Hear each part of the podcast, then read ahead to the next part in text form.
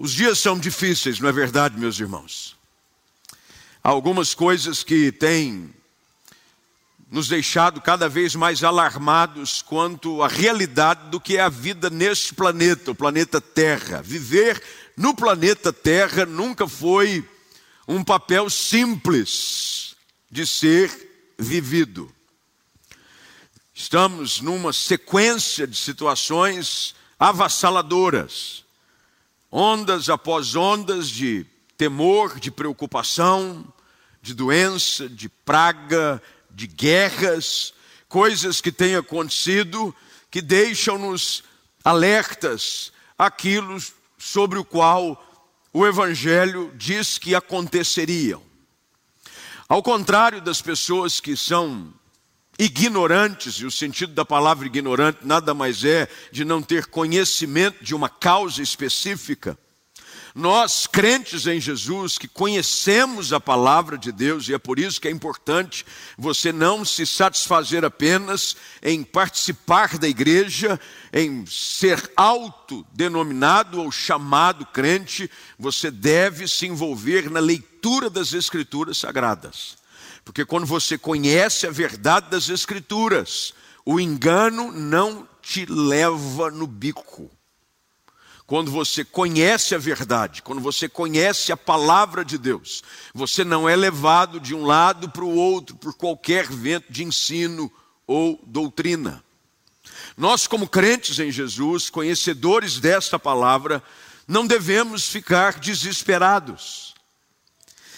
Inúmeras vezes, quando está se falando sobre momentos de perseguição, de pragas, de guerra, a Bíblia faz questão de nos chamar a atenção sobre a necessidade de não nos desesperarmos. Primeiro, porque as coisas não aconteceriam dessa forma. Quando ouvirem-se falar de guerras, rumores de guerra, pragas, não é o fim ainda, mas é o início do fim. Nós devemos nos preocupar com a interpretação bíblica na sua essência e na sua literalidade. Nós temos que olhar para as Escrituras não apenas pensando alguns trechos apocalípticos, que são usados de uma forma um tanto perspicaz e sagaz por aqueles que navegam nas ondas da polêmica, principalmente das redes sociais nos dias de hoje, para alarmar o povo de Deus sobre questões que nada têm a ver com a interpretação escatológica mais profunda possível. Tendo dito isso, eu fiz questão de olhar para esse texto, que é um texto no qual Pedro, o apóstolo para os judeus, Paulo foi chamado para ser apóstolo para os gentios, Pedro foi chamado para ser apóstolo para os judeus. Tanto é que quando a igreja rompe com os limites que ainda existiam da influência do Evangelho em comunidades judaicas mais próximas, através do ministério do apóstolo Paulo, e isso começa a acontecer a partir do seu chamado em Atos capítulo 9, e mais propriamente dito, quando eles são enviados a partir do capítulo de número 13, o ministério de Pedro quase que desaparece na narrativa de Atos. Você vai ver pouca presença de Pedro, pouca. Porque a ênfase do seu ministério estava mais entre os judeus. Também é verdade que haviam judeus espalhados em vários cantos da terra, como ainda há nos dias de hoje. A acusação feita pela Rússia quanto ao fato de que o presidente ucraniano faz um movimento neonazista não tem muito fundamento, porque ele próprio é judeu. E a comunidade judaica naquela região, Rússia e Ucrânia, é extremamente expressiva. Muitos. Nós temos, nos aproximando daqui 15 dias, menos até 12, 13 dias, uma viagem a qual eu parto com um grupo para Israel. E por conta disso temos tratado de alguns detalhes. E conversei com uma pessoa que está em Israel nesses dias. E ele disse sobre a quantidade de judeus, ucranianos e russos presentes ali. Pessoas que por conta da diáspora, pessoas que por conta da perseguição, que faz parte da história do povo judeu, se espalharam principalmente para aquela região. Uma região de extrema influência judaica. Extrema influência judaica. Não é diferente aqui também no momento onde Pedro escreve essa sua primeira carta. Haviam judeus espalhados por muitos cantos. Historiadores afirmam de que principalmente na região da Galácia, da Capadócia, haviam já a presença de muitos judeus. E por conta de uma ação insana, por parte de um homem chamado Nero, imperador romano, o qual era um homem extremamente mau, doido, mandou matar a própria mãe. O cara que manda matar a própria mãe tem que estar muito ruim. Ele bota fogo numa cidade toda, põe fogo em Roma, sobe no alto de uma torre e vai tocar harpa, enquanto vê a cidade queimar. E com medo do resultado que isso poderia trazer para a sua função como imperador, ele decide colocar a culpa nos cristãos, que haviam se multiplicado pelos cantos do império como mexerica na época, que a árvore chega até entortar de tanto fruto que dá. Por conta disso, a perseguição, que faz parte da história da igreja cristã. Se você começa a olhar e estudar com mais detalhes, e quem gosta de história, vale a pena estudar a história da igreja cristã. Desde o seu fundamento até os dias presentes, não há um momento sequer na história da igreja cristã aonde a perseguição não esteve presente, desde o início. Nasce com aquele glamour de onde o Espírito Santo vem, cai sobre eles, eles se põem a falar em outras línguas, Pedro se levanta como o primeiro pregador da igreja, tomado do Espírito Santo, 3.000 são batizados, o número de pessoas convertidas vai se multiplicando, mas logo em seguida, martírio, perseguição, espalham-se para as regiões da Samaria, e desde então, esse companheiro se torna um companheiro fiel para a igreja do Senhor Jesus. Perseguição. Primeiro porque a perseguição pode ser útil e é útil para Deus, para o desenvolvimento da sua própria igreja. Talvez você possa perguntar-se, pastor, como assim? A perseguição é algo útil para a igreja. É e sempre foi. A igreja só rompe os limites da Judéia exatamente por causa da perseguição. Atos capítulo 8 diz que aqueles que haviam sido perseguidos se espalharam por todos os cantos, e dentre estes um chamado Filipe, que anuncia a Cristo, e por causa da mensagem de Cristo, através de um perseguido, o evangelho chega a lugares que talvez não chegaria se não fosse a perseguição. A perseguição faz parte. Os cristãos sempre foram a bola da vez. Perseguidos, caluniados, injuriados, sempre foram aqueles, e você vai se lembrar disso, talvez no seu momento pré-conversão, aqueles que não nasceram num berço evangélico, talvez se lembrem de que em alguns lugares e cidades do nosso próprio país, se alguém dissesse que você virou crente, você agora estava fora. Algumas famílias colocavam de lado os seus próprios filhos, e alguns os tinham como bastardos, porque se converteram ao evangelho de Jesus Cristo. Portanto, é baseado nisso que nós vamos entender porque que Jesus disse que os inimigos seriam até mesmo os da sua própria casa. O evangelho traz divisão. O evangelho traz esse tipo de divisão, perseguição, conflito. Portanto, não deveria ser nenhum tipo de novidade para nós enfrentarmos lutas. Jesus, quando manda Ananias à rua direita, no lugar onde estava o então Saulo, que havia acabado de ter um encontro com o Senhor Jesus, no caminho para Damasco, faz questão de alertar, através de Ananias, de que Paulo descobriria o quanto lhe importa sofrer por causa do meu evangelho. Essa é uma mensagem que destoa um pouco daquilo que tem sido pregado através dos últimos anos, por aí, em todos os lugares. De que o cristianismo é garantia de vida plena, sem problemas, sem dificuldades, sem perseguição, sem luta. Em outras palavras, se você quiser usar a expressão do grande clássico de George Lucas, Guerra nas Estrelas, venha para o lado bom da força e você virará um Jedi imbatível.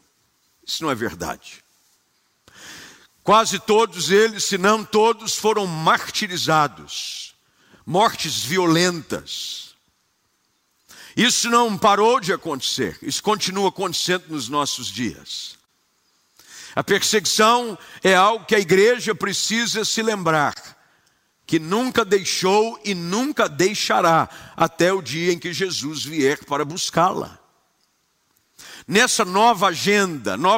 Hoje, eu não sei quantos têm ouvido essa palavra com uma certa frequência nos grandes canais de comunicação, chamado, está nascendo uma nova ordem mundial. Já ouviram por aí, não? Uma nova ordem mundial. Ordem no sentido de como é que as coisas agora vão funcionar. Os grandes canais de televisão estão agora proibindo aqueles que tinham, durante anos, programas evangélicos, de permanecerem com os seus programas nos seus canais. Esse mês é o último mês que nós poderemos ter o nosso programa no canal que nós usamos já há mais de 15 anos. Cancelaram o nosso contrato, unilateralmente. E o argumento foi esse, isso não aconteceu só conosco, outros pastores vinham acontecendo isso. Cancelaram de um que já estava há quase 30 anos. Cancelaram outro e deixaram o menorzinho por último. E disseram, não há nenhum interesse, e eu tenho um e-mail para que caso haja qualquer tipo de contestação. Há um e-mail dizendo, não há interesse da emissora de manter nenhum tipo de programação evangélica na sua grade. Os dias são esses. Não nos assusta. Passaríamos por lutas, perseguições.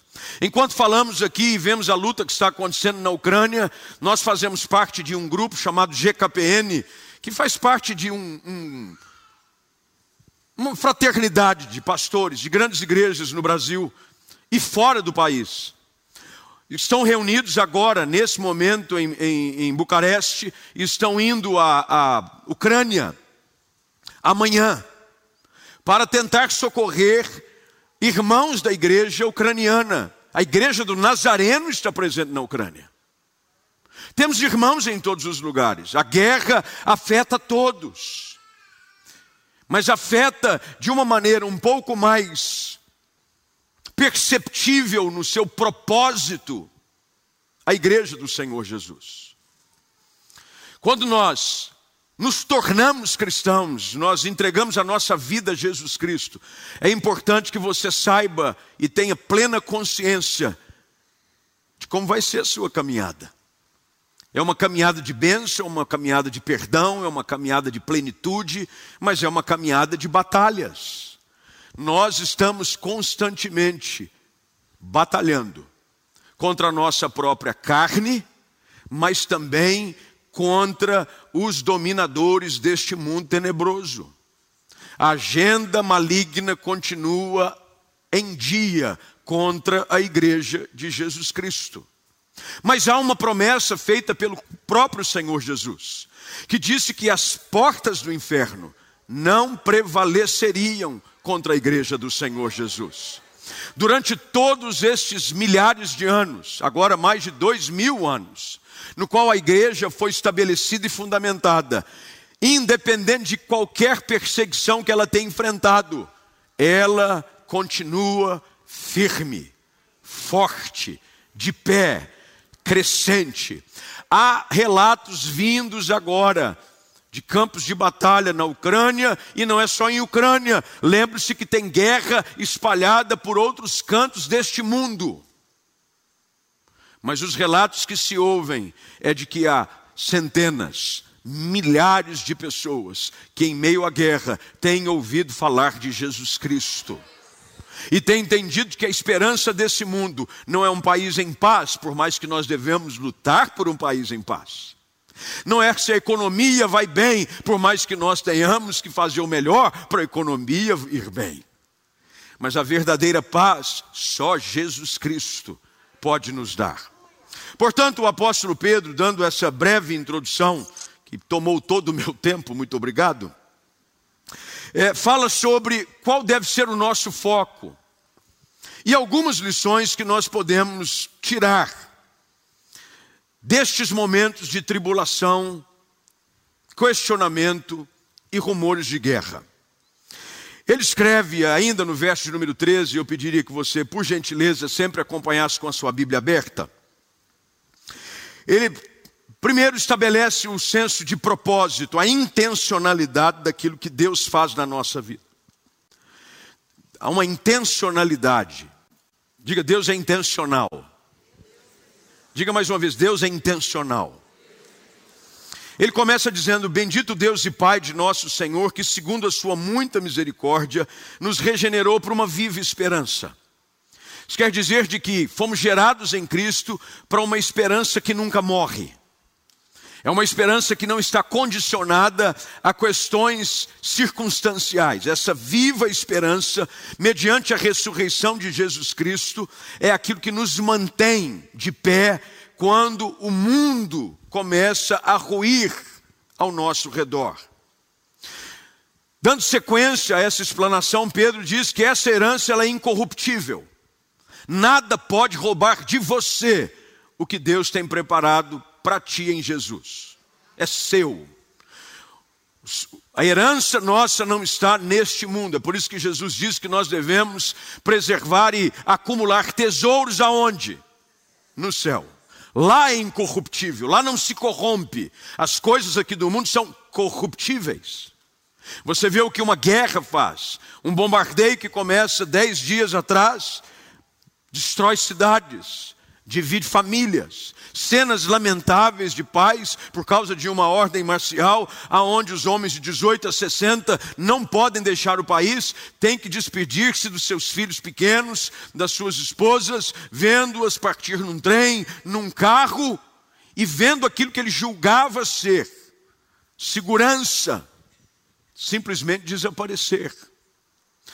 Por isso que a nossa verdadeira herança, o nosso tesouro não está nesse mundo. O nosso tesouro está em Jesus. E nós somos guardados por esse poder. Por isso que Pedro continua, e eu preciso rapidamente aqui expor esses versículos para poder aplicar aquilo que quero nos minutos que ainda tenho. Quando ele diz, vocês que são guardados pelo poder de Deus. Grife isso na sua Bíblia se você puder. Você não está sozinho nunca, é Deus quem te guarda. A igreja do Senhor Jesus é guardada por Ele. É Ele quem guarda a sua igreja. É Ele quem cuida de nós. A igreja é dele, a igreja tem dono. O cabeça da igreja é Cristo. A igreja não depende de articulações políticas. A igreja não depende de concuminação de homens aqui ou acolá. A igreja não depende de acordos que são feitos em palácios ou tratados de paz ou declarações de guerra que são feitas nos mais altos palácios e lugares do mundo. Quem sustenta e protege a sua igreja é o dono dela, Jesus Cristo. É por isso que um pouco mais à frente, no capítulo de número 2, o apóstolo Pedro faz questão de dizer quem é que nós somos. Sacerdócio real, nação santa, povo de propriedade exclusiva dele. É por isso que logo no início ele diz, nós somos guardados pelo poder de Deus, para a salvação preparada a revelar-se no último tempo. Isso quer dizer, não se preocupe com as coisas transitórias. Elas são transitórias. Elas vão passar. Mas o que é eterno permanecerá. Em momentos como esse, eu preciso, mais uma vez, aguçar o meu senso de eternidade e de propósito em Jesus. Porque senão nós vamos ficar desesperados com as notícias. O mundo está acabando. Terceira guerra. Será que vai ter uma guerra nuclear? Meus irmãos, aquele que governa todas as coisas continua sentado no seu alto e sublime trono. E a igreja dele continua sendo guardada. Deus não está refém de um botão no Kremlin ou no botão na Casa Branca. Ele tem um botão muito maior lá no céu.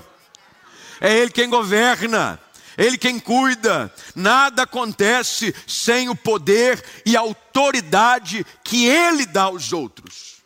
Nada. O bom é saber de que a igreja está segura. Pastor, mas seguro em Deus. O que é que nós podemos aprender nisso tudo? Bem, verso de número 6, Pedro fala sobre... essas adversidades, são muitas. Elas não acontecem pontualmente, elas acontecem em todos os lugares. São de dimensões diferentes.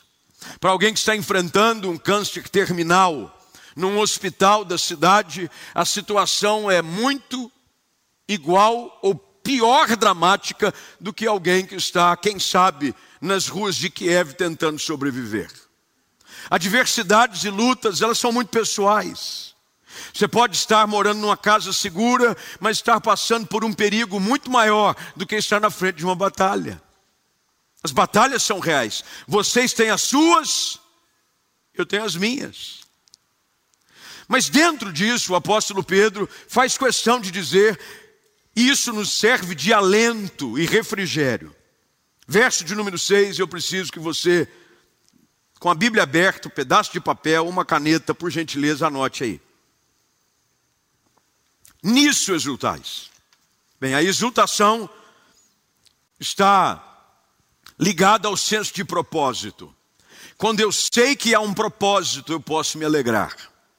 É como uma mãe que vai dar à luz a um filho, que quando algumas horas antes entra em trabalho de parto e as dores são às vezes insuportáveis. Ela sabe de que em pouco tempo aquilo que ela tanto esperou estará nos seus braços como recompensa da sua fidelidade, do seu cuidado nos últimos 9 meses. Vai valer a pena passar pela cirurgia, ou se você quer um parto normal, e você vai poder ter nos seus braços. Nisso exultais. Pedro está dizendo, vale a pena permanecer fiel mesmo em meio à dor. Por quê?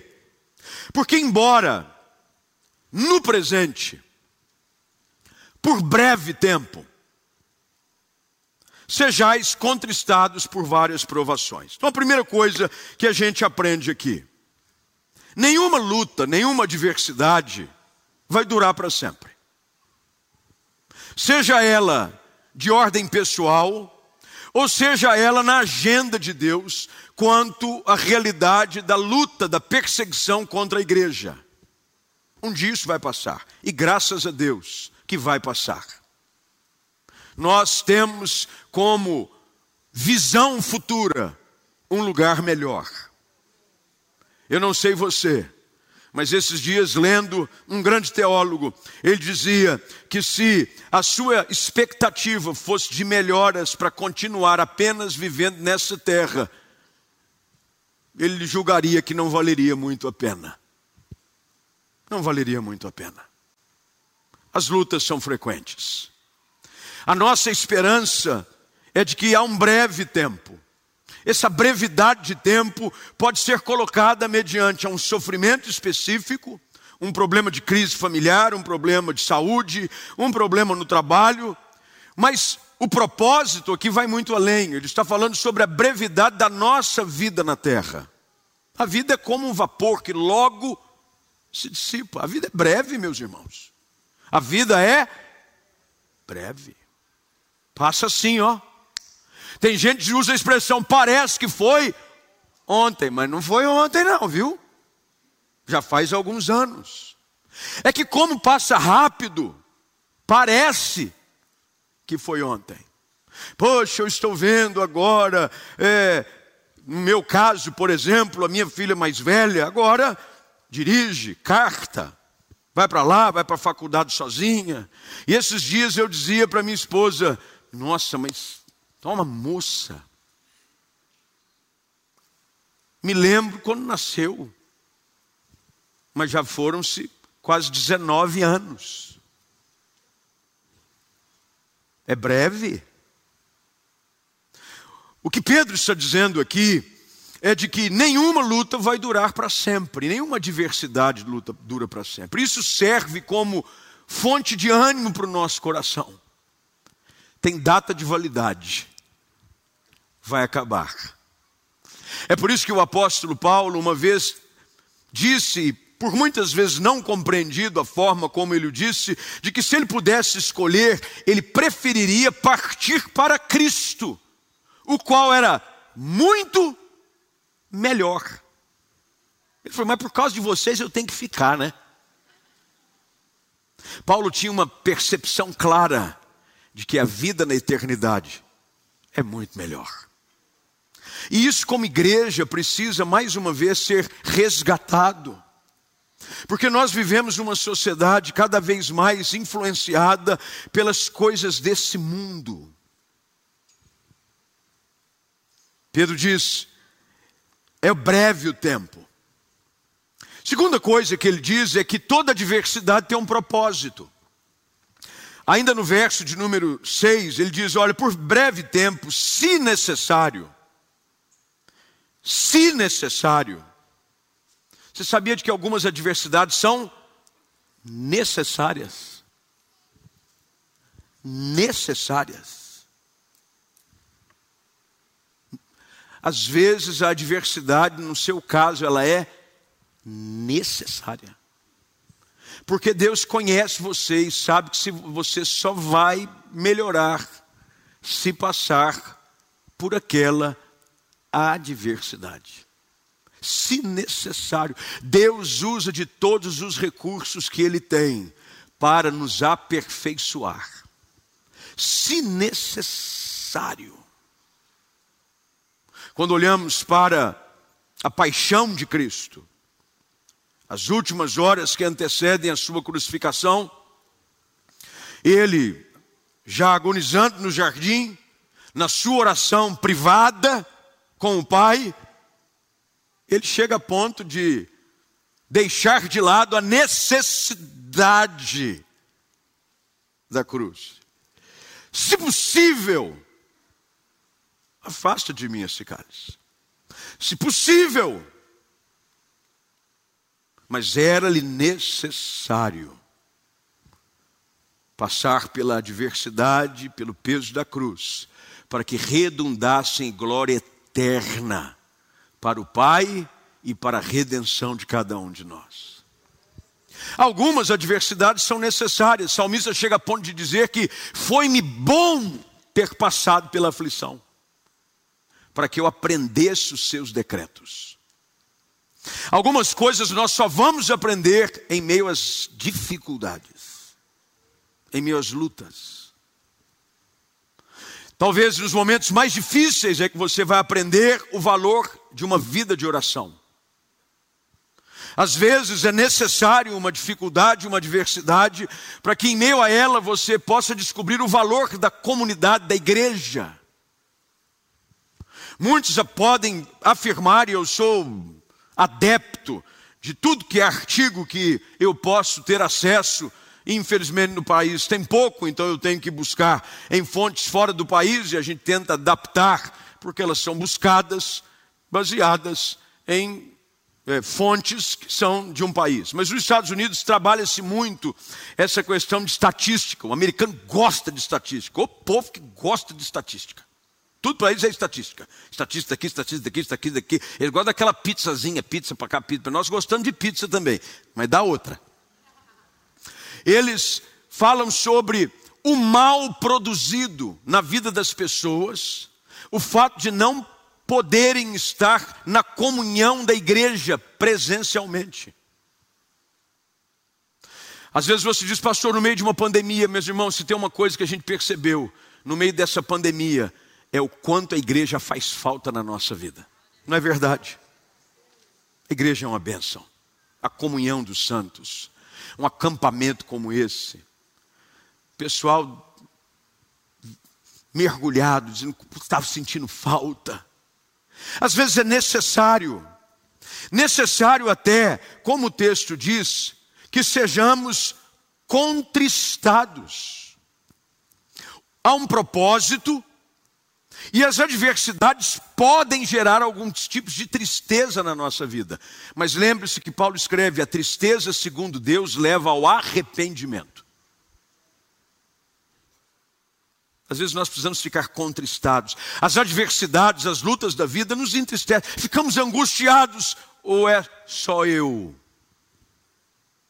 Ficamos tristes, angustiados, questionamos uma série de coisas, mas o texto sagrado nos diz que, se necessário, sejais contristados. Uma das versões que eu gosto sempre de citar e transformei quase que num hábito dominical para o culto da noite, é a versão, nova versão transformadora. Nesse verso de número 6, ele diz, ainda que agora, por algum tempo, vocês precisem suportar muitas provações. Outras versões dizem, ainda que por um pouco tempo vocês tenham que enfrentar momentos de tristeza. Mas a tristeza que é produzida segundo Deus, traz bem para o nosso coração. Traz vida, traz arrependimento. A adversidade tem um propósito. Deus tem um propósito em tudo aquilo que Ele está fazendo. Não pense você que as rédeas do mundo escaparam das mãos do Criador. Não escaparam, nunca escaparam e jamais escaparão. Outra coisa que o texto diz é de que as lutas surgem de variadas formas. Ele diz, são várias provações. São várias. Bem, nós somos um povo que pode categoricamente dizer, realmente são várias. Porque só nos últimos 2 anos foram muitas. Várias provações. São várias.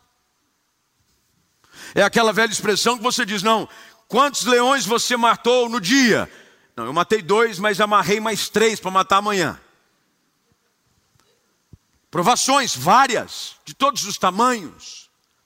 A figura de linguagem que é usada por Davi ali para expressar qual era a sua habilidade ao enfrentar o gigante Golias é um exemplo claro das adversidades de um menino pastor de ovelhas, que dentro do universo qual ele vivia já era cheio de adversidades. Um urso, um leão, um gigante, os parentes do gigante. E uma série de conflitos do lado de fora e do lado de dentro. São várias. Agora, se são várias provações, se Deus tem um propósito em meio delas, o que é que eu preciso aprender? Bem, o verso de número 7 diz, eu estou caminhando para o fim. Para que, uma vez confirmado o valor da vossa fé. Confirmado o valor da vossa fé. A nossa fé, ela é aperfeiçoada e confirmada em meio às lutas e às adversidades. A adversidade nada mais é do que uma academia da fé. É a oportunidade que você tem para entrar e melhorar alguns músculos. É você entrar e subir na esteira. E sentar na bicicleta, e exercitar áreas da sua vida que talvez estejam atrofiadas. Pedro disse, essa fé confirmada precisa ser apurada. Tudo aquilo que contamina precisa ser tirado pelo fogo. Porque Deus tem um propósito em tudo isso. Pedro diz que tudo vai redundar em glória, louvor e honra na revelação de Jesus Cristo. As adversidades não devem diminuir a alegria do cristão. As adversidades devem fazê-lo entender de que Deus está trabalhando em mim. E de que se eu permanecer firme, e se eu colocar a minha fé em prática, eu vou sair melhor do que entrei nela. Esse momento vai me fazer um homem mais maduro, um cristão mais experiente, alguém mais dependente de Deus, alguém mais alinhado com a palavra, alguém que já não é mais levado segundo as influências ideológicas desse mundo, cheio de gente dando opinião sobre tudo quanto é coisa. Até 10 dias atrás, as redes sociais estavam repletas de especialistas na área da saúde. De 10 dias para cá, todos viraram especialista em guerra. Todo mundo sabe alguma coisa de guerra. Falávamos vacina, vírus, infecção, tratamento. Todo mundo tinha alguma coisa para dizer. Agora todos formados nas grandes academias militares do mundo. Eles colocam opiniões sobre isso. Nós não podemos ser meninos para se deixar levar por essas influências. Quem deve nortear nossa caminhada é a palavra de Deus. Pedro faz questão de escrever essa carta. E eu peço gentilmente que você não pare nos versículos que lemos, mas que você leve de lição para casa essa semana. Ler as 2 epístolas que Pedro escreve com o intuito de um apóstolo amoroso, orientar um povo que passava por um fogo ardente da perseguição, mas que queria ensiná-los de que Deus não nos abandona, que Deus tem um propósito em tudo, de que Deus vai nos levar a experimentar a revelação da glória de Cristo em nós. Verso de número 9. E fica de pé, para parecer que está acabando.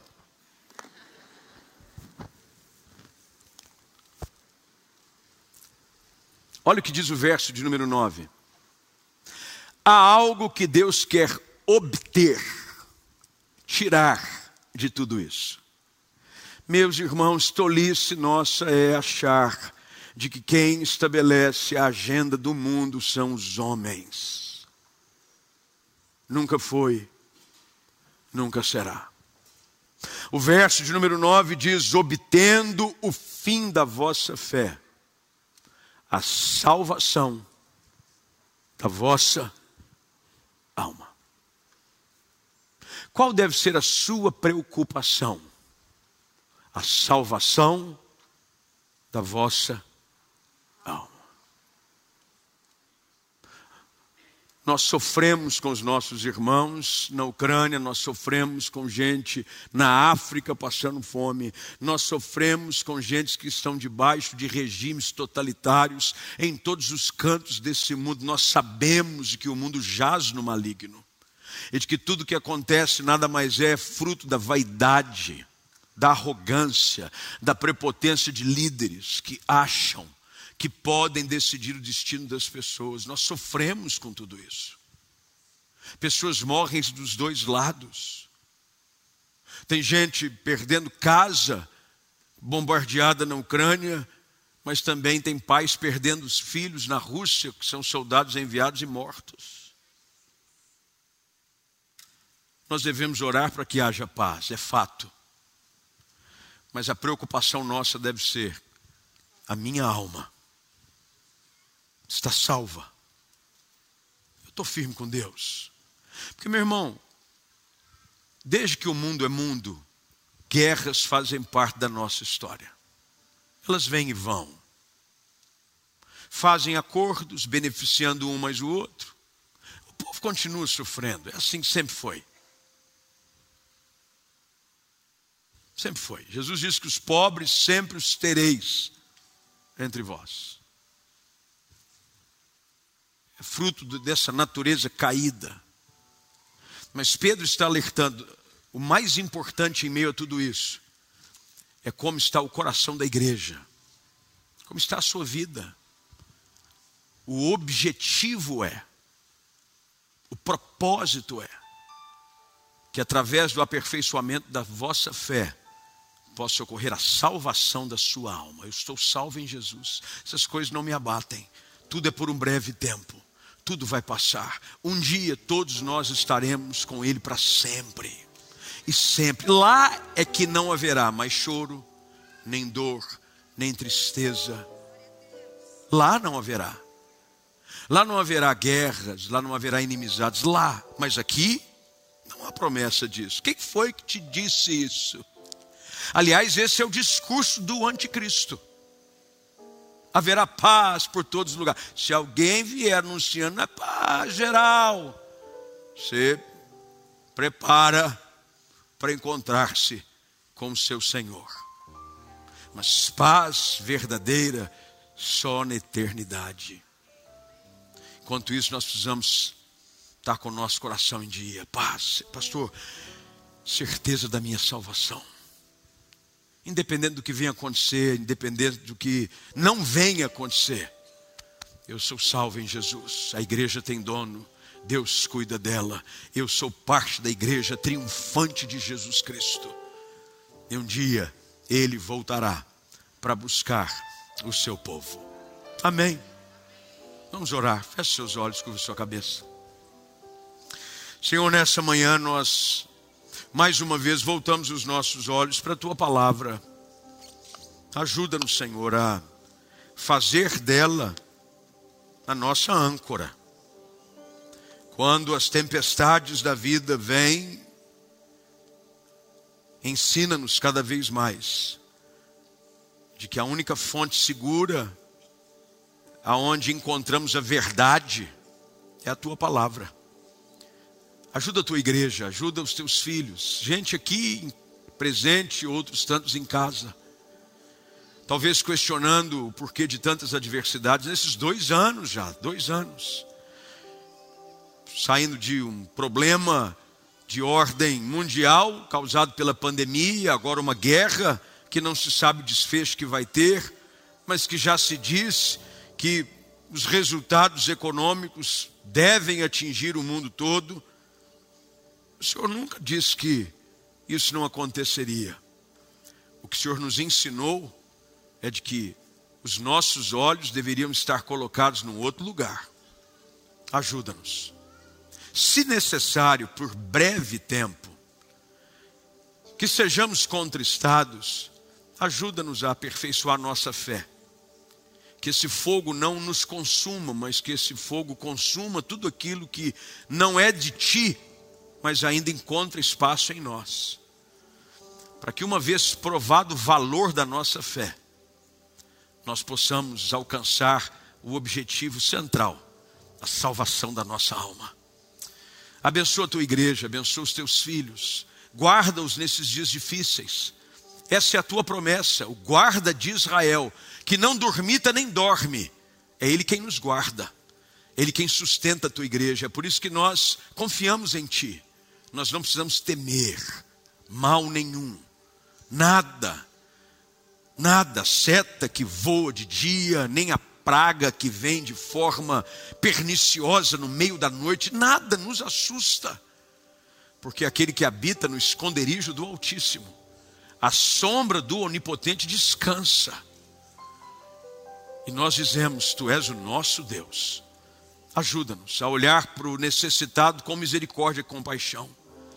Levanta a Tua igreja como uma igreja que clama e intercede por tanta gente sofrendo. Move o nosso coração com misericórdia para que possamos enviar aquilo que o Senhor tem colocado nas nossas mãos como socorro, seja de ordem financeira, seja indo nós próprios nos lugares aonde o Senhor tem nos levado a ir. Mas, ó Deus, não permita com que a Tua igreja se acomode, mas que nós saiamos daqui nesta manhã certos de que a Tua igreja continua e continuará segura e firme, porque ela é sustentada na rocha que é Cristo. Oramos no nome dEle, com ações de graças. Amém.